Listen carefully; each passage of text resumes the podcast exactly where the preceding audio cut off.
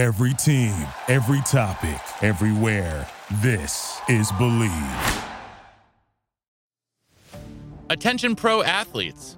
Want to secure your financial legacy and thrive off the field? Oakbridge Wealth Management, led by wealth manager Chris Anasetti, is your dedicated financial planning ally. But don't take it from me. Take it from the Dallas Cowboys' Tyler Biadasz. He says, Chris set goals financially and has been incredibly impactful in my journey in the NFL. Experience our customized, comprehensive approach, trusted by top NFL players. Don't leave your financial success to chance. Connect with Chris on Instagram at @OakbridgeWM_Anicetti. That's @OakbridgeWM_ANICETE. And let Oakbridge Wealth Management guide you across the goal line. Bernstein again. Big opening. Pass 5. Pass 10. Bernstein's a man. And he goes all the way to the 15-yard line. 17 yards up the. Welcome back to Believe in Badgers on the Believe Network, presented by BetOnline.ag and Oakbridge Wealth Management. Once again, I'm Matt Perkins, joined, as always, by Badger legend, the Hebrew Hammer himself, Matt Bernstein. Bernie, how are we doing today? Good. Every day on the podcast is a holiday. That it is. And it's always a holiday to have Jon McNamara, my other boss, on with us today, over from Badger Blitz. You guys probably know Clint and I do Badger Blitz TV for BadgerBlitz.com. Jon hops on occasionally as well, and we have a great time over there. The publisher of the #1 Badger website in the universe. Jon, we appreciate your time as always. Absolutely. Thanks for having me today. Oh, of course. Before we hop into our little season review, talking and then looking ahead to the portal and bowl game season, want to remind you guys that we are presented by BetOnline.ag, where they continue to be your #1 source for all of your online sports wagering needs. You name it, they've got it over there at BetOnline. Head on over to the website or use your mobile device to sign up today and receive a 50% welcome bonus on your first deposit with our promo code BELIEVE. That's BLEAV. BetOnline, where the game starts. We're going to start today, Jon, by asking a pretty straightforward question. Let's look back on this regular season. What was the high point for the team, in your opinion, and what was the low point of the season? The high point, Squat Fest, maybe? That was before the regular season. No, the high point's got to be Minnesota. To see a lot of those guys get to have that moment, and obviously I was never on the field and playing in those games, but you've seen a lot of guys go through that moment throughout the years, and it's special. So it was enjoyable to watch a group that has been through a lot in terms of coaching changes and transition and philosophy and everything like that, get to have that moment at the end of the year. So I think undoubtedly that's probably the high point from a season that really just didn't live up to expectations that were set, in the fall. Yeah, I mean, I would agree with that for sure. I totally agree. I think one other high point, at least in the moment, was the fourth quarter comeback against Illinois. I think that was that was fun to watch, and that's when you kind of started to see the inkling of, or at least the seeds of, an offense that could really perform and put up numbers, and a defense that really adapted well. Besides, maybe struggling a little bit with the scrambling quarterback. The low point. There's a couple different ones I think we could go with, Jon. I know what mine is, but we're here to ask you.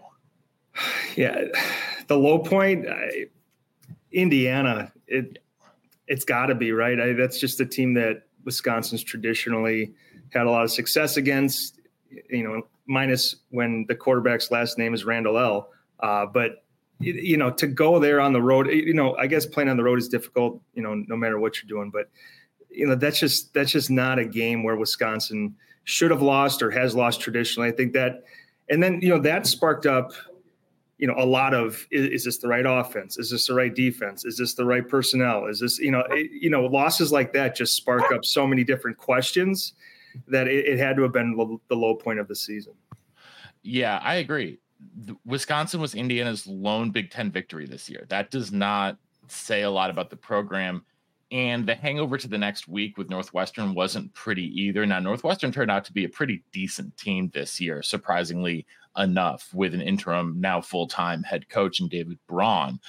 But I still think those sort of 2 weeks back-to-back, you know, were very uncomfortable for a lot of people in and around the program, and was the first time I think that Luke Fickell, I think, was really under the microscope. So how do you see, John, first of all, this, you know, a lot of the question is, can the 3-3-5 and can the air raid, or Phil Longo's version of the air raid, exist and succeed in the Big Ten? Let's start on the defensive side of the ball, where I personally am a little bit more optimistic. Where do you see the future of this defense, and how do you see it changing for the future? Yeah, I think they have some pieces there at cornerback. You know, that next wave of talent is all Luke Fickell based, you know, Luke Fickell recruited. And if that next wave is ready to step in and contribute next year, I think you feel okay about the defensive backfield. I think safety, if you return everyone, you know, is a position that you could probably say a position of strength going into next season. But, you know, it's in that front seven. And Jung Mehta and Turner, I just don't think those guys are 3-3-5 inside linebackers. I think that was maybe the biggest glaring thing. You know, the defensive line was, you know, average, below average. Obviously that unit can improve, but I think the biggest jump or the biggest need is cycling through the inside linebackers that they have now and getting more inside linebackers that can play in that defense, specifically like a guy like Christian Allegro, who when he was on the field, he just looked different than guys like Turner and Jon McNamara, in my opinion. Bern, how do you feel about the defense from this season, and thinking sort of what do you want to see moving forward? Sorry for the technical difficulties here, John, as you had some, for some reason, like my computer hates this, but I mean, the defense to me was a real struggle to watch. Sometimes they played really well and they played fast, and sometimes they didn't. The run fits were not there. They made other quarterbacks look like Jonathan Taylor. I mean, to me, those things can't happen. I'm excited for, I guess, what the D-line and the linebackers. I mean, it starts up front. I think our skill guys did really well, but we don't get a pass rush. So you're asking the guys that probably are the better guys on the field to do all these things. And I would agree. I really like our linebacking crew, but I like them in a 4-2 or a 4-3. And I think we asked them to do a lot, and to me, the run fits were very difficult. But I also think the passing, finding dudes in open space and trying to get back into their lanes was much more difficult than I think at least I anticipated.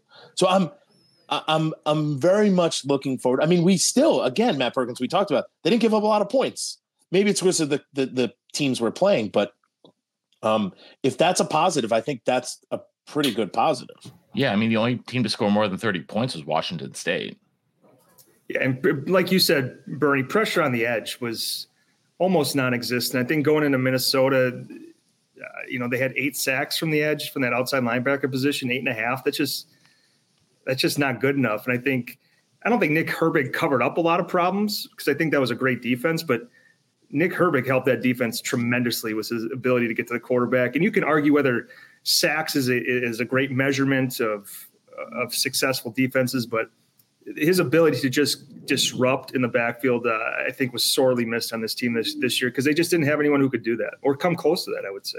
Yeah, well, that's the thing. I mean, it's not just Nick Herbig. It's Nick Herbig, it's Zach Bond, it's Andrew Van Ginkel, it's T.J. Watt. It's, you know, the long line of linebackers, specifically outside linebackers, who were able to generate pressure and win the vast majority of one-on-one matchups with the offensive lines, were one of the many reasons that, you know, the teams couldn't really move the ball on them very much at all, quite frankly, in the past decade or so. Let's move to the offense, because the offense is a unit that, I mean, I think some people are calling it a failure. It's too early to call it a failure. It's been 12 games. But there were more growing pains, and I think even the most pessimistic of Badger fans anticipated, John. Absolutely. You know, you go into the season, you thought you had 6 big-time receivers who were going to stretch the field and do all those different types of things that an air raid offense does. And you you know, the dust kind of settles and you say, Will Pauling was pretty good. And beyond that, I don't know where you could say there was a ton of bright spots other than Pauling. I think he had a great season, but it wasn't what you thought it was going to be after watching, you know, the fall camp practices and looking at a guy like Phil Longo and looking at a guy like Tanner Mordecai and the ability, you know, what he's shown at the college football level. So, yeah, you know, largely disappointing, but I did, and I think a lot of other people probably underestimated or overestimated what that wide receiver group was going to be, because I really did think this was the strongest receiver group that they've probably had since I've been doing this for 20 plus years or so, and that just didn't come to fruition. Yeah, yes, I agree. It's hard for me to talk about my Badgers this way, but I would say the offense just gave me more questions about, is this something we can accomplish? You know, did we coach to the scheme or did we coach to the guys we had? Because you have, you know, Braylon Allen's a downhill guy. Everyone knows he's not a shotgun dude. And yet he was in that scheme doing those things. So it gives me more questions. I actually really like Longo. And I think if we give these guys time, they will produce. And when we start getting recruits in, and it's same thing with the defense, right? Like, you can't go from a 4-2 to 3-3-5. It's very confusing. So if we give them time, I'm hopeful, but a lot more questions on the offensive side. And I agree, John, our wide receivers were outstanding, and they only touched the ball 2-3 times, maybe 5. I would love to see Matt Perkins, who had the most catches in like a game. It couldn't have been more than like 6 or 7. Will Pauling had, I think, 8 against Nebraska. 8 or 9, actually. So 9, the guy against Minnesota had 9 against us for 121 yards. So like so to me, is spreading the ball out important, or is like getting a stud dude like a Lee Evans important for us? It's hard to spread the ball out when you're going 3 and out on 20% of your drives, right? And so when that happens, you just don't have as many plays and as many opportunities to give guys, you know, more of a shot, more opportunities when you're, you know, running so few plays. I mean, they finished 87th in the country in passing and 60th in rushing. It was not a pretty year. And to me, a lot of that started with the offensive line not being a vintage unit in a lot of ways. And, you know, Bernie and I have talked ad nauseum about issues with snapping the ball and the time it took to get from center's hands into Tanner Mordecai's hands, and that or Braedyn Locke or whoever the quarterback was, and that throwing off the timing of everything. Now I think we saw, so I mean, maybe I'm the only person who's paying attention to the snaps, like just the snaps on every single play, but that got better finally at Minnesota, I think. But why did it take 12 games to get a snap, you know, cadence down, basically? Yeah, I think that was glossed over, you know, throughout the year. And I noticed the same things. And, you know, in an offense that seems to be built on timing and being exactly crisp where you need to be, an errant snap, even if it's, you know, he's pulling it from, you know, the top of his head or, you know, pulling it off the ground. I mean, those seem like big things to me. You know, I'm not an offensive coordinator, but I just think that timing was so important, especially in year one, that when you get thrown off even just a little bit, you know, I think it kind of affects the whole unit. You know, going back to the offensive line, I don't know what show you guys said it on, but it almost looked like they had 5 right tackles out there. And I will give you guys credit, because this is where I heard it on the show. I was like, oh yeah, that makes a lot of sense. That's what it looks like. So, and I don't know how you go about correcting that. You know, a guy like Jack Nelson, you know, coming out of high school would seem to be a fit for Paul Christ or for Gary Anderson or for Luke Fickell, or for Brett Bielema. So I don't know if it's a development thing. I don't know if it's a thing where Joe Rudolph just went and recruited a lot of 6'7", 300-pound kids and then tried to find holes for them. I do think moving forward, you've seen with guys like, you know, Ryan Corey from Pittsburgh. He's a true interior guy. So I think recruiting more towards here's my tackles and recruiting more towards here my interior guys could fix some of those issues. But like you said, that comment when you guys said it really stuck out to me. I wanted to make sure I said it on the show to give you guys credit for it. That's why I'm excited about Emerson Mandel. He's one of the guys that I'm really, because he is an old school guard, man. He is someone I think is going to be a absolute people mover at the next level. Bernie, I mean, we've talked about the offensive line and the rushing attack in general. How can the Badgers improve next season besides just getting like less 3-and-outs? Like, what do you see being the most important thing, especially in the running game, to get the offense moving a little bit better, looking like some of the units we saw under Longo at North Carolina? I mean, I think it starts up front. Everyone will always say that in football, but I think, you get a guy like Chesma Lucy, if he can come back and be healthy, if there's a possibility for that, he is the perfect fit, I think, for this offense. For me, some of the things that scared me was like, we had trouble getting 3rd and 2s, 4th and 1s, like short yardage, when that's like, in my brain, our culture is 4th and 1s. Like, when it was 4th and 1 anywhere on the 40 going, 40, 50, you could be anywhere almost on the field. Barry's sending out all the heavies, it's 22 personnel, 23 personnel. And we were running power, like we were going for it. So I think we have to regain some of those cultural things we might've lost this year, but the short yardage to me was very scary. Some of the things like for a 5-yard, if it's 3rd and 5, we throw a 4-yard hitch. So I think maybe it's some knowledge. Some guys just need more and more experience. John, I would love to hear, because it does scare me that we've played 12 games and some of the same behaviors are not fixed. So I'd love to hear more of your thoughts on like that. I don't know if I can enlighten you too much on that. I go back to when sitting on, press conferences with Bo Ryan, and they would ask him, why you guys shoot so poorly at the free throw line? He's, what do you want me to do? Scream at these guys until they start making shots? I don't know how you clean up a lot of those procedural things, the constant mistakes that they seem to have up front this year with, holding and just the penalties galore, other than saying, you're going to take this next series off and we're going to put someone else in who's not going to jump off sides, who's not going to hold. So I guess, through those struggles, I wanted to see other guys, even if it was for a series, because we heard about that at the start of the year. We're going to play 8, 9, 10 offensive linemen because that's the pace of play we're going to go with. And as we went down the stretch, the last 4, maybe 5 games, you saw the same 5 offensive linemen playing. I'm not saying that that's wrong or it's right, but that's kind of what they trended to. And I'm assuming they felt that those are the best 5 to give them a chance to win. But as they were going through those growing pains, I did want to see a little bit more within that too deep, because I do think they have guys that could go out in there and play. And, at least you got a baseline for what they can do in a real college game. Attention athletes. Do you want a frictionless and tailored financial planning experience to secure your future? Well, look no further. Introducing Oakbridge Wealth Management, the premier financial planning firm for professional athletes. Led by wealth manager Chris Anasetti, our team provides a unique and comprehensive approach, ensuring your financial success both on and off the field. We understand the unique challenges you face as a professional athlete, from managing cash flow habits to planning major business purchases and navigating complex contracts. That's why we've developed a proven process, working closely with our strategic partners to provide seamless solutions for your unique financial journey. Our services evolve with your career, offering short, mid, and long-term goal setting, portfolio optimization, real estate investments, and more. As you transition to life beyond the field, we support you with career development and philanthropic ventures. But don't just take our word for it.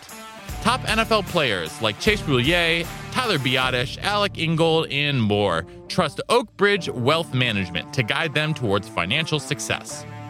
Troy Dye of the Minnesota Vikings says, "I really love the work that Chris and the rest of the Oakbridge group do.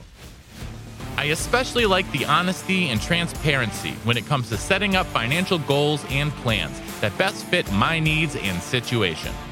It's time to elevate your financial game plan. Connect with Chris on Instagram at @OakbridgeWM_Anicetti. That's @OakbridgeWM_ANICETE, and join the winning team. Do you think the hype and our expectations took over from even like the coaches' coaching, not ability, but their coaching mentality, maybe, to say we need to play the best guys, we need to try to win, because that's what everyone here and everyone across the nation expects? I think that's part of it. I mean, I think that goes into a bigger theme of expectations for the year. because when they came in and Phil Longo was made available and Mike Tressel was made available, I mean, they talked about championships. And I go back to the Washington State game where Luke Fickell said, you know, I feel like we do have guys in place to win a championship this year. And as the season wore on, that proved to not be the case. I just don't think maybe they underestimated the talent that was on that roster. Maybe they should have been a little bit more aggressive in the transfer portal. I'm sure those are questions that kept Luke Fickell up at night throughout the regular season. But I don't know. I think everyone just kind of maybe didn't understand how big of a project this was going to be. And there's just a lot that goes into that. I would say that's exactly what I think it is that people didn't – our expectation of the project is bigger than – you know, So I actually love that you said that because I think that makes complete sense. And my expectation was championship. You know, I was like, man, we got all these transfer portal guys. We've never really done this. The hype is there. Social media led me to believe that we're crushing everything in life, which is so stupid of me, right? Like I hate social media, yet I believe everything I see on it. So I think the project is bigger, and I think we're going to transition to this, but I think the most important thing for us is, I don't know if transfer portal is, maybe John, you have a different thought, but I think our recruiting has to be top 15 for the next 3, 4, 5 years at least. Yeah. And you know, they're right now in this 2024 class. I think they're right where you would want Wisconsin to be. They're fourth in the Big Ten. They're never going to recruit to the level of Michigan. They're never going to recruit to the level of Ohio State.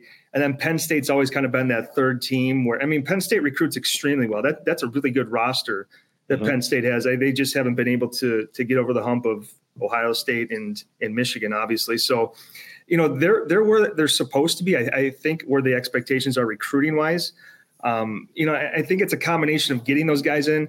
And that player development piece, I think, was missing the last kind of handful of seasons at Wisconsin or Paul Christ. You know, a program that prided itself on, hey, we'll bring just about anyone in here if they want to be here, and we'll coach them up to play at this level.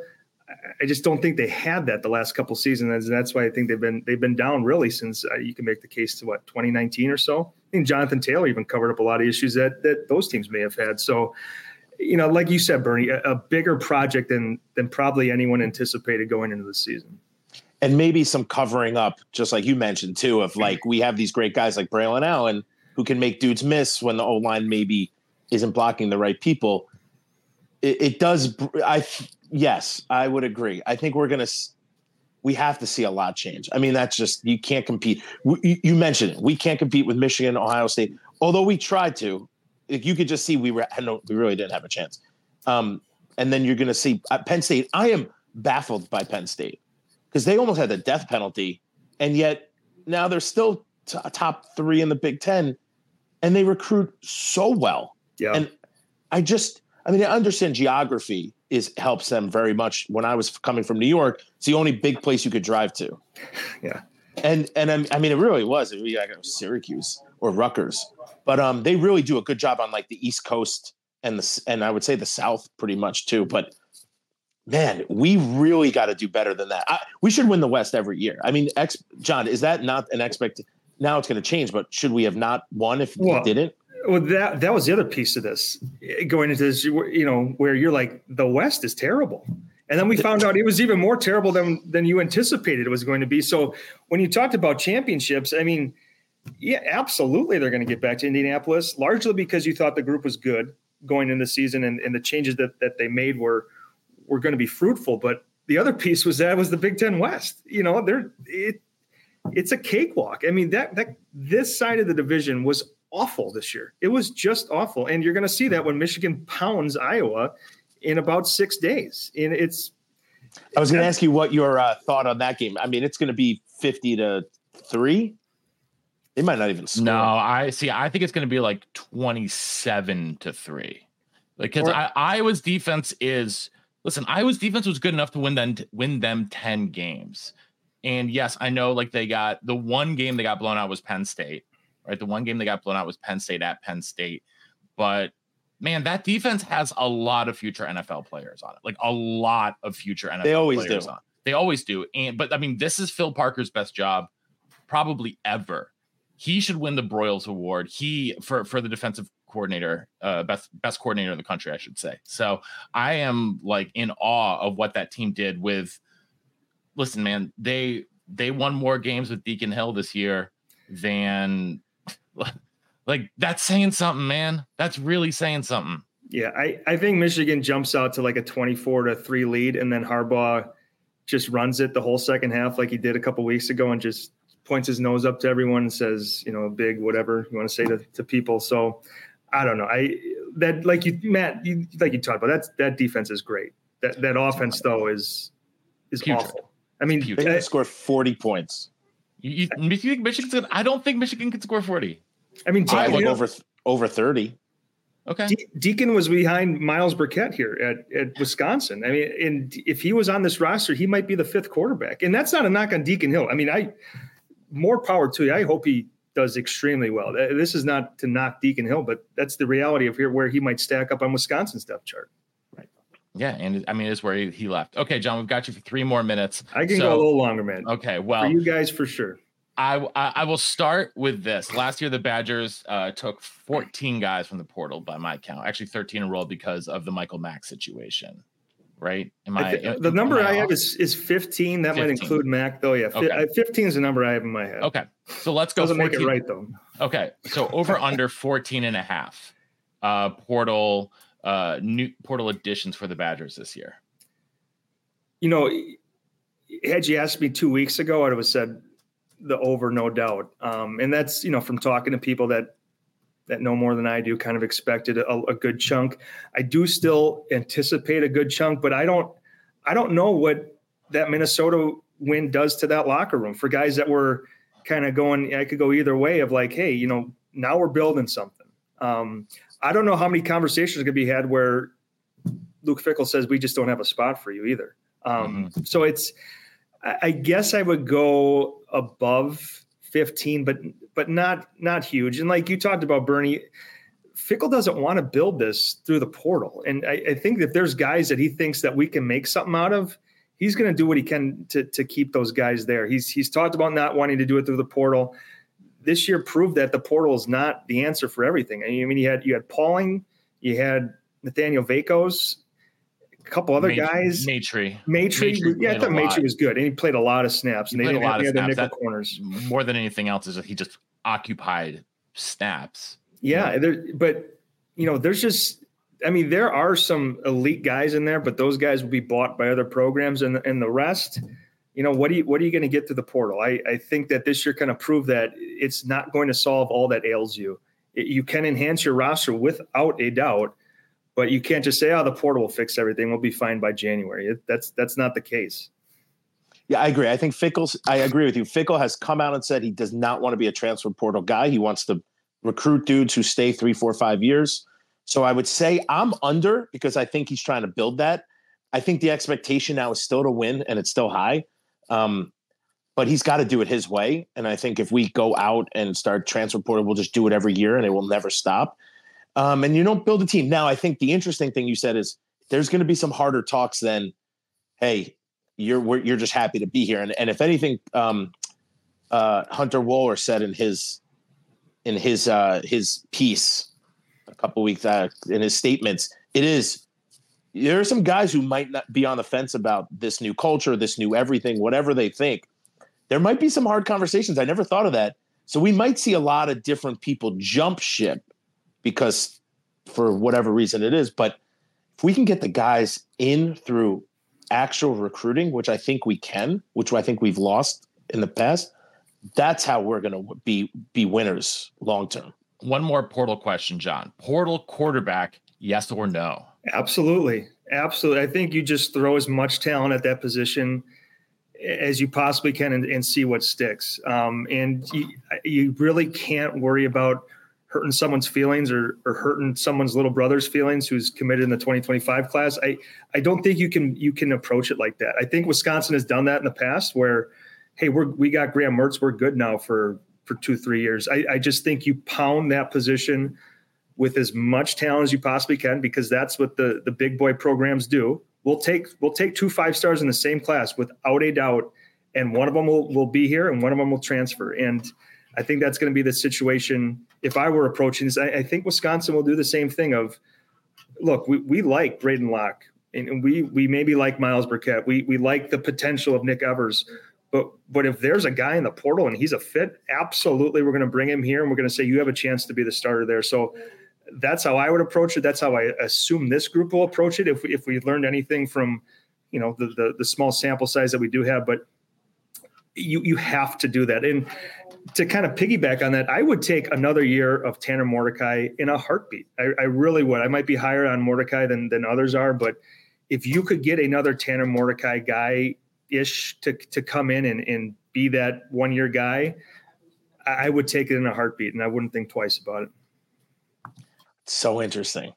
That's very interesting. It's very interesting. I'm not opposed to that. Just of all the quarterbacks who are in the portal right now, Cam Ward is probably the only one I'd personally really want to kick the tires on, because Mordecai's legs proved in many ways to be just as valuable as his arm.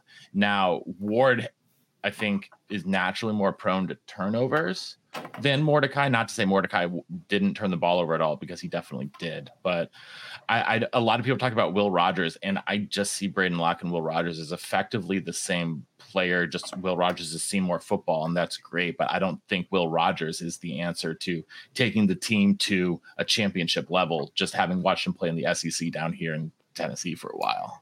In 7 days, when there's 300 more names to peel over, Matt, you might feel a little bit differently too. That's very true. Just because you jump into the portal and maybe we take you doesn't mean you're going to be a starter, right? And I mean, everything's about competition. I feel like we've lost like this mentality of you have to earn your spot on the field. Just because you did it somewhere else doesn't mean you can go somewhere else and do it. And this competition still needs to be at the top of kids' mentalities, because you're not given a position just because you said yes to come to a school. You have to literally go get it. Yeah, and that's what I would say. I mean, load that room up, and whoever emerges then is your guy. And I don't, you're not going to make any promises. Obviously, you're not going to do that thing, but you're going to say, look, you can come in here and you can win this starting job. This is what our quarterback room looks like. We have a bunch of young dudes. We like them all, but we'd like a veteran to come in here and push for potential to start this year. And I would absolutely do that if you found a fit of a guy that you thought could win the starting job during fall camp. But I thought that Coach Fick didn't like seventh-year players. So, well, if a seventh-year guy is going to help him win football games, he should change his mind. Cam Ward feels like a seventh-year player. He's like Houston Baptist for a while. Feels like he's been at Washington State forever. So, I think last question then for you, Jon, on the portal outside, not quarterback not included. Your position of need most is blank. Defensive line, without a doubt. It's not even close. Tight end, I'd put up there. You have someone that could. They basically didn't have a tight end this year, and that's Hayden Rucci. I thought played well in spurts, but he's not a pass catching. This is the type of offense that I fit well in. Tight end. Either is Riley Nowakowski. He's a 6 foot, 250-pound fullback, and Tucker Ashcraft, I think they're high on. Grant Steck, look, he's going to be a good player. And I can assure you that the Wisconsin coaching staff loves that kid. I don't know if he's a year one, eat up a bunch of snaps type of guy, because I think that's tough, but he's a guy that factors in their long term, without a doubt, I think, if he projects the way that they project him to play. But it's defensive line, and it's not even close. But look, everyone is going to be shopping in the defensive line grocery store in the portal, every single school, and some schools are coming with a bigger credit card than Wisconsin has. So, last year they got Darian Varner, and injuries and whatever factored into it, he did not have a great season. So if you can get a guy there, or two or three, absolutely. But I don't know that you're going to get a true difference maker. But I think you just have to, like you said, Bernie, put more guys in there and build up the competition, and have the best three or four, whoever are going to start, kind of emerge from that group. Yeah, I'm with you on the defensive line. I think that another interesting position to watch will be running back. Should they decide that either they're not fully confident in Chez's health, they've just got a bunch of these freshmen coming in. We saw Acre and Yacomelli in limited roles this year do okay. but I would not be surprised at all if they find a veteran running back that they like to bring in who, you know, probably has, you know, I don't think we're going to see another. I think Jackson Acre is going to be the heaviest running back we see for a long time here. I think they're going to be trying to downsize to guys who are more, you know, at the top end, maybe 220, 225 money ball types more so than we're going to see a Braylon Allen, a Jackson Acre, even like, you know, I think of P.J. Hill as one of those bigger guys like that as well. Yeah, even like Atuka, who they're taking in the 24 class, you know, you talk to people like, yeah, we're going to get some of that baby fat off. You know, they're not thinking like Ron Dane. They're thinking like a Monte Ball type of like when he came in, then when you kind of got him in that program and he started to look real good. I think that's what they're thinking for Atuka. And, you know, not to continue on with that running back position, Dylan Jones and Darian Dupree, I think, are guys who contribute year one, especially Dupree. This offense seems to be written up, designed for a guy like him. And I do think he has the talent to contribute year one. I don't know if that's, you know, Jonathan Taylor starter reps year one, but he's a guy that's going to help this offense, I think, quite a bit, you know, immediately when he gets on campus. Listen, I think Atuka is going to contribute year one. If you think about what they want to do with some of those one cut downhill runs, like he does in his tape, he does that better than the other guys. I mean, all his film is. It's one cut and boom, go. Yeah, downhill. I mean, he runs people over like Bernie. That's what I thought when I was watching the tape. I said, this is Matt Bernstein. Yeah. I do this in the athletics and all the other stuff. Listen, it's because, John, I know we have to let you go, but I think we had a lot of guys in places they were not prepared to play. Like you said, Hayden Rucci. To me, he's a hand in the ground guy. And Nowakowski's a fullback, you know, playing tight end, running. And I think these guys produced okay for us, but in the way that a guy like an Owen Daniels would just be dominant. And, you know, without a doubt. So, obviously he's a Super Bowl champion, but I mean, guys in that mold, right? Those are the guys I think we're looking for. And I think we plug some gaps with guys that just they're not built for that offense. So I think we see a lot of young people play. And I think this offseason is going to be very telling on kind of the vision or where we're going with this team. Agreed. Yeah. You know, not to extend the show another hour, but, you know, you kind of saw, I mean, you brought up one of the bigger themes of this year. Are they trying to fit a square peg into a round hole on both sides of the ball? And a lot of it is personnel. And a lot of it is exactly what you just talked about. I tend to think like you, Bernie, that they just dive in head first and say like, look, we're going to find the guys, and you might be a little bit on the younger side, but we're going to put you in because you fit what we want to do. And it's at positions like tight end. It's at positions like inside linebacker, where it's like we have a philosophy on either side of the ball that we know we want to do, and we know we want to implement. We just can't do it 1 foot in, 1 foot out. We're just going to jump in. I anticipate that's what's going to happen in year two, because you don't have a lot of time to waste. You know, you like this is big time college football, and things move at a fast pace. So you can't say, let's give it another year of this blending of the best or whatever Trussell said at the start of the year. So I think they got to jump in and do what they're confident in doing right away when spring camp opens.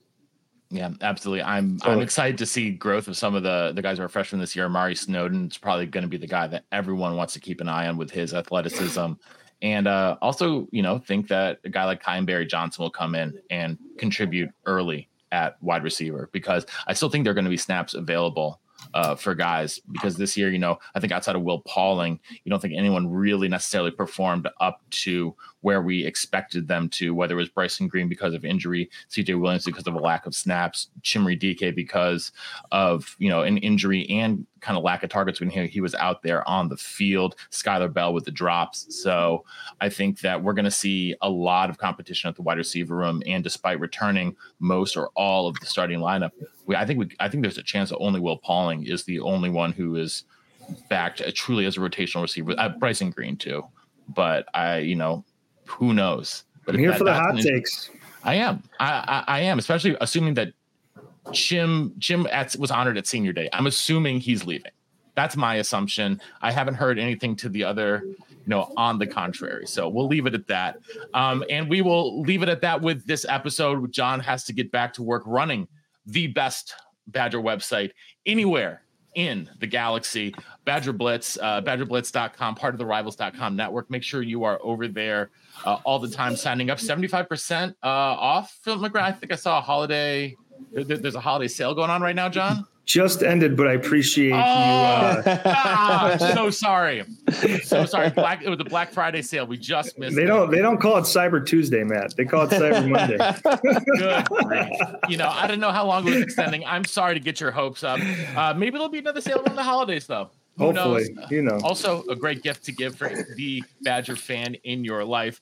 And for everyone, thanks for tuning in to Believe in Badgers on the Believe Network, presented by BetOnline.ag and Oakbridge Wealth Management. Thanks for tuning in. Please make sure to rate, subscribe, give us 5 stars wherever it is. That really helps us grow. So appreciate it again. Until next time, on Wisconsin. Jonathan on Wisconsin. Can't do it, but I appreciate you, boys. Thank you for listening to Believe. You can show support to your host by subscribing to the show and giving us a 5-star rating on your preferred platform. Check us out at Believe.com and search for BLEAV on YouTube.